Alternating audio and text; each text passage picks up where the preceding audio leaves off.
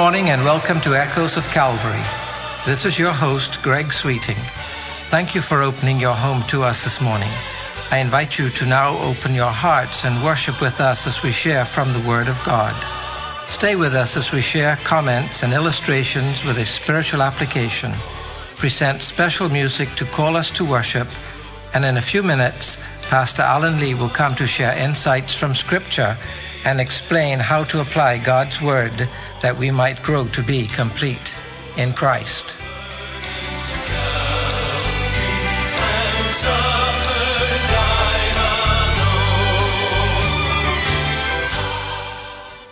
I've been a Christian for many years now. Never regretted anything because I was a Christian. You know what I mean.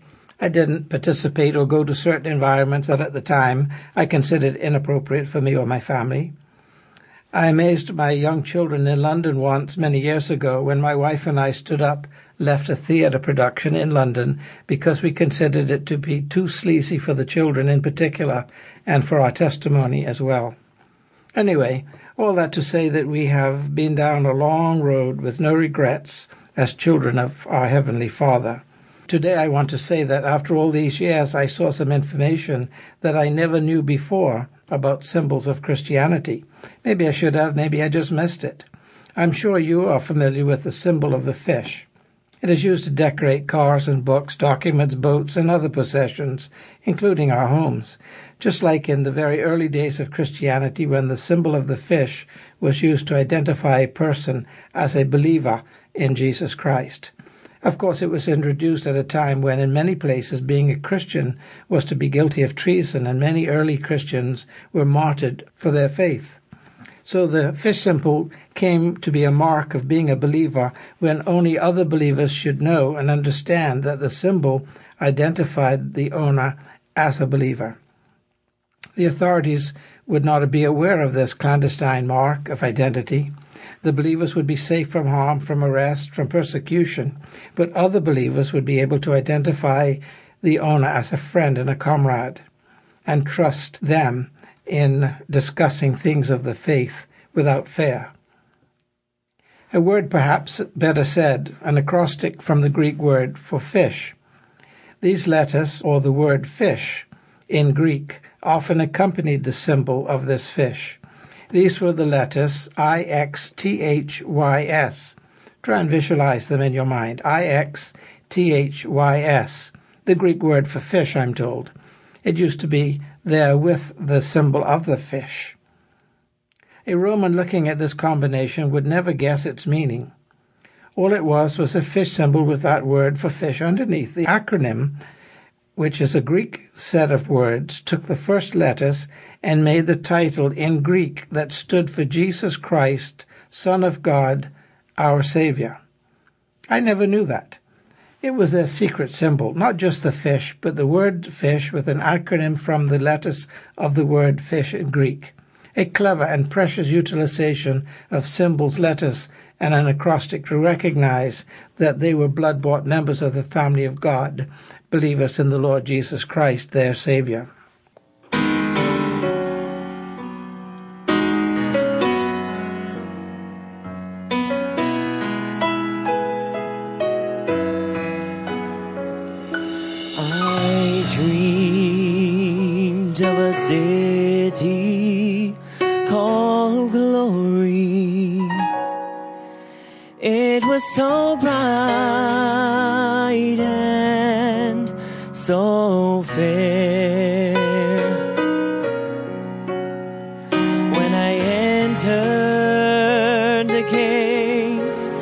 I cried, Holy.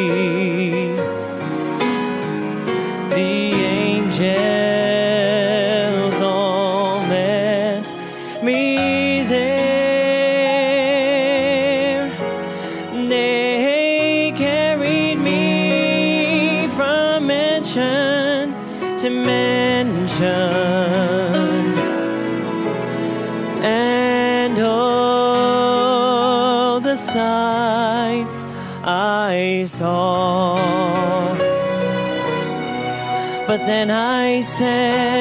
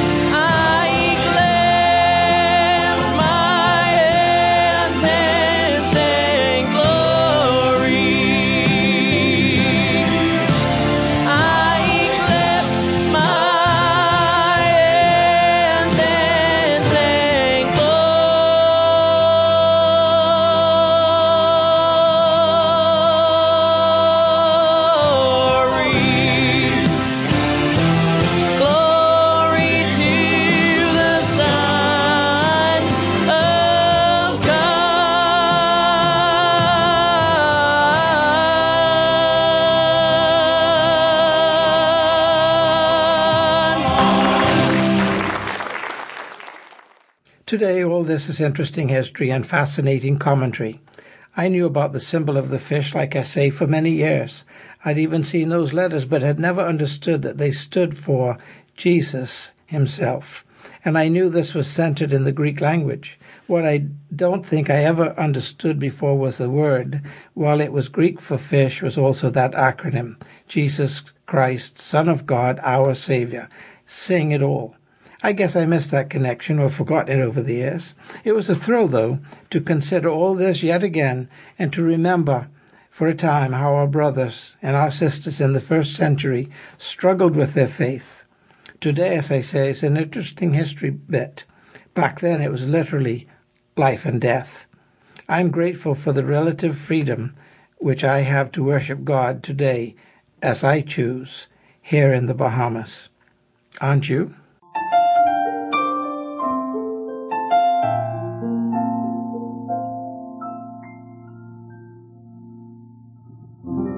Why would you, the God of greatness, simply love someone like me? And how could you, so pure and perfect, know my thoughts, yet meet my needs? I'll never know or understand just what you see in me. My mind is amazed to think your plans include me for eternity.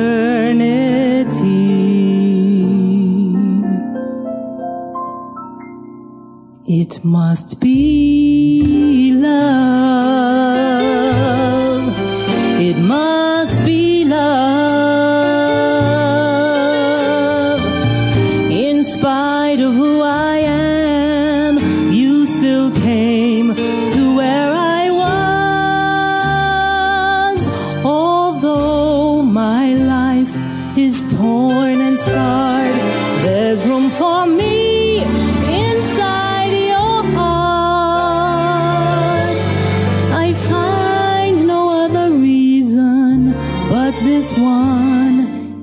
must be love.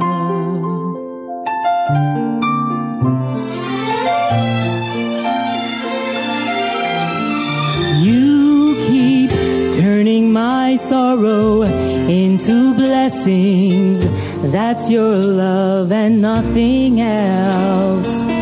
Forgiving my sin and then forgetting. That's your love and nothing less.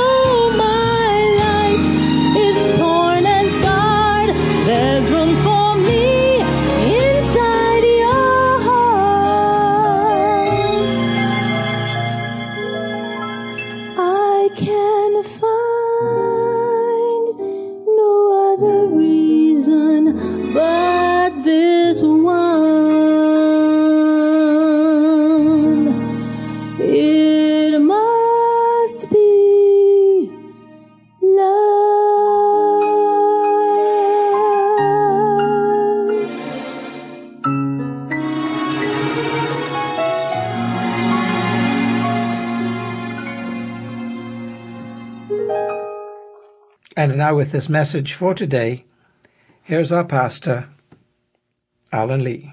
Good morning. As you are all undoubtedly aware, we are celebrating our 40th anniversary as an independent nation this year. A nation that was intended and expressly stated by the framers of our Constitution to be established upon not only the law of man, but also upon an abiding respect for the law of God as reflected specifically in the Christian faith. The final sentence of the preamble to the Constitution sums this intention well. I quote it now. We hereby provide by these articles for the indivisible unity and creation under God of the Commonwealth of the Bahamas. End of quote. That's how these majestic objectives were stated by the framers of our Constitution. Now, however, some self-designated progressive Bahamians are of another persuasion altogether. They want any reference to Christianity to be removed from our Constitution altogether. They do not want our Bahama land to be defined as distinctly Christian, but merely as religious or even the more vague spiritual, which would allow for the tacit national approval of a faith that would even embrace Satanism as our moral and spiritual compass. I am thankful that the Constitutional Review Committee has responded to Bahamian citizens' plea that no changes should be made to the preamble of the Bahamas Constitution. I am thankful for that. However, I am disappointed and even saddened that, quoting now from page 9 of Tuesday's Tribune two weeks ago, they rejected the idea that the reference to Christian and spiritual values should be enshrined as part of the Constitution. End of quote. I believe that this is a short-sighted conclusion and shows a lack of knowledge of the times in which we live as Bahamians. Now, as an aside, I was somewhat concerned, though not completely surprised, to note that front page space was given to the committee's response to capital punishment and to gambling, whereas reference to the issue of Christian values was delegated to a small sidebar on page 9 of that issue of the newspaper. Media priorities are quite evident here. But that aside, I would like to take this opportunity as we celebrate our 40th year of independence and when the vital issue of possible amendments to our Constitution is being considered to explain why I believe the reference to Christian values should remain in our preamble and that serious consideration should be given to it being enshrined in the body of the Constitution as well. First, I contend that a definitive reference to Christian values serves as a standard or norm by which our nation is to be characterized. It is my considered opinion that if it is removed and replaced by such vague terms as religious or spiritual values without the defining term Christian, it would, from a moral standpoint, open the way for our nation to become a Wild West nation open to any and every form of unrighteousness and ungodly behavior. It would remove one of our primary foundations as a people and any incentive or, or reason to build our nation under God, as envisioned by our founding fathers. It is vitally important, my friends, for us to understand that philosophically speaking, the constitution of a nation manifests the collective moral code of that nation.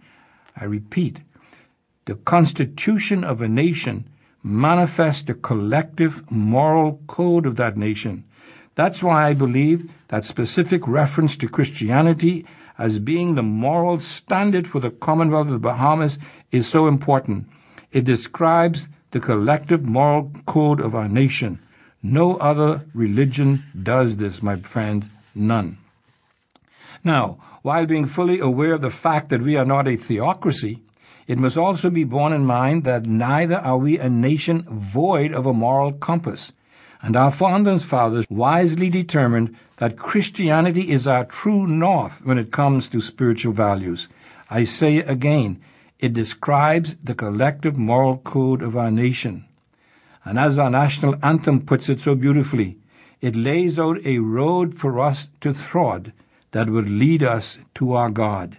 We must not close down this road or remove it altogether. However, now having said that, I would be quick to remind you also and to emphasize that no matter how many times we place the term Christian or Christianity in our Constitution, that in itself would not constitute either you, me, or the nation Christian. Both terms, Christian and Christianity, refer to a way of life, the way we live, not a status or a political state or condition. To be Christian means to be like Christ, and that comes only through regeneration by the Holy Spirit as a result of placing faith alone in Christ alone as the basis for our salvation.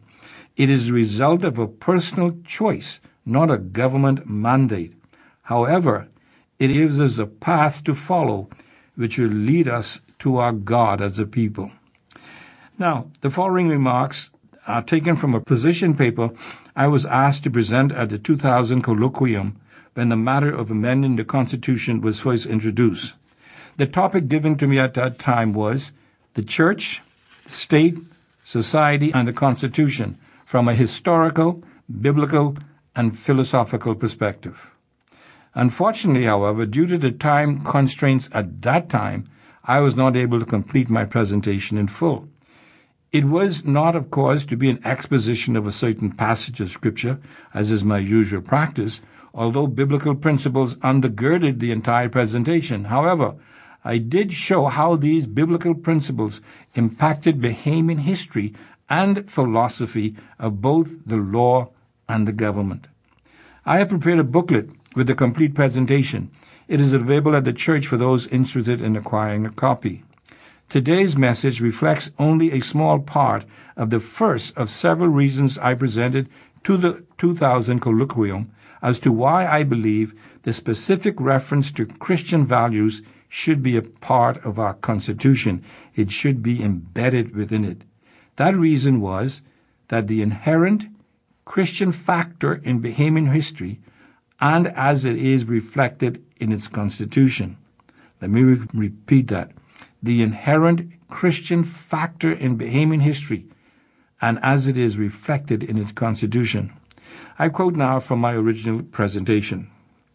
From the very beginning of our history, whether technically true or not, Bahamians have considered their homeland to be Christian. Undoubtedly, it was this inherent felt conviction that motivated the framers of our Constitution to emphasize within its preamble that government is to have an abiding respect for Christian values and rule of law, and to recognize the supremacy of God, and that they would, to quote the final sentence of the preamble once again, hereby provide by these articles for the indivisible unity and creation under God of the Commonwealth of the Bahamas. Now let's look at these words in this preamble. Abiding, it means to be steadfast, enduring, tenacious, persistent, permanent, and lasting. To recognize, it means to admit, to endorse, and to honor or to pay homage to. Now, understood in these terms, if such references are removed from our Constitution, as is being suggested by some, I put it to you that this would make the entire original Bahamian Constitution of 1973 a worthless document because it would rip out its very heart as carefully inserted by the framers of our Constitution. This is so because it is quite evident that the Constitution upon which the Commonwealth of the Bahamas draws its lifeblood was and is the product of what I call a Christian ethos. It reflects the collective moral code of Bahamians. This was a clear acknowledgement by the framers of the Constitution that God stands over and above the nation, and that, in the words of renowned British preacher Peter Marshall, I quote, the highest role a nation can place is to reflect God's righteousness in national policy at all times. Let me repeat that quote from Peter Marshall. The highest role a nation can play is to reflect God's righteousness in national policy at all times. Friends, Bahamians can well join with the American historian Murch, who stated regarding the birth of the United States of America, and I quote, Seldom, if ever in the history of the world, has a nation been born in a more religious atmosphere. End of quote. However, I would dare say that the Commonwealth of the Bahamas is an exception to that pronouncement. I put it to you that there is no such thing as a valid history of the Commonwealth of the Bahamas and its culture apart from religion and in, in general and from Christianity in particular. I would dare say that it is even more important than Junkanoo in this regard. However, as I hastily add, while our Constitution rightly assures that the basic religious freedom of both the church and the citizens rests in the separation of church and state, it most certainly does not divorce religion, and in particular Christianity, from the state. Clearly, not only does the Constitution of the Commonwealth of the Bahamas recognize God and His transcendent authority, but it also guarantees that the Bahamian citizen has every right to free exercise of his or her religion without undue interference of the government. That right is the privilege of all Bahamian citizens, whatever their faith. My friends, that is not true in many of the other nations of the world, but it is true of every nation that acknowledges the Christian faith as the basis for its values and morality. I say, therefore, that any reframers or reformers of our Constitution must always bear in mind the vital historical role the Church has played in the framing of both the English and American constitutions, which, of course, have also greatly influenced our own Constitution. Legal scholars, historians, politicians, and clergymen are consistent in their conclusion that the political and legal institution of the U.S. had a Christian base and that colonial government as well as the present constitutional system of both England and the US were modeled after church polities. For instance, historian Kemp Martin states, and I quote, the presbyteries and synods of pre-revolutionary times exhibited a pattern for a union and central organization without any loss of fundamental rights. It was from this church structure that the formula coordinating the large and the small states into one union came about. The College of Cardinals of the Catholic Church formed the pattern for the Electoral College for electing the president and the vice president. End of quote. I say, therefore, again, to remove any reference to Christianity from the Constitution of the Commonwealth of the Bahamas would be not only to rip up its historical constitutional roots, but also to rip out its very heart, because it is unquestionably the product of a Christian ethos. I contend that it still exists today. Christianity, more than any other religion, best describes the collective moral code of Bahamians. Let's have it enshrined in our Constitution, because it certainly is enshrined within the history and heart of most Bahamians. As always, this is Pastor Lee saying, Selah, think and act on these things.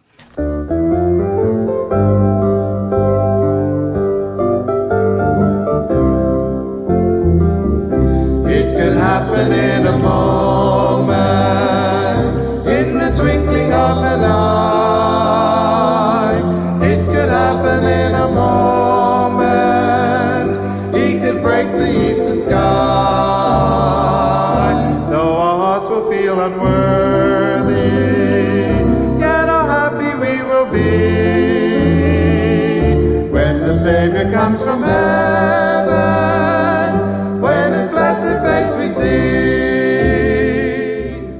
You have been listening to Echoes of Calvary, a radio ministry of Calvary Bible Church in Nassau, Bahamas.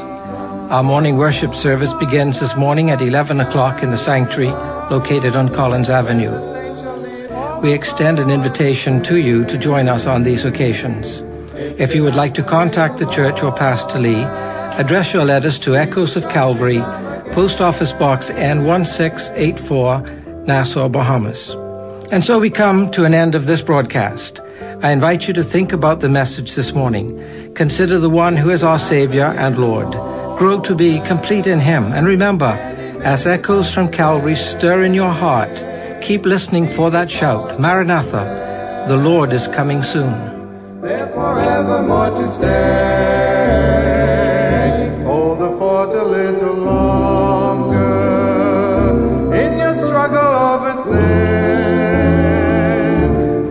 Great commander's promise, he will surely come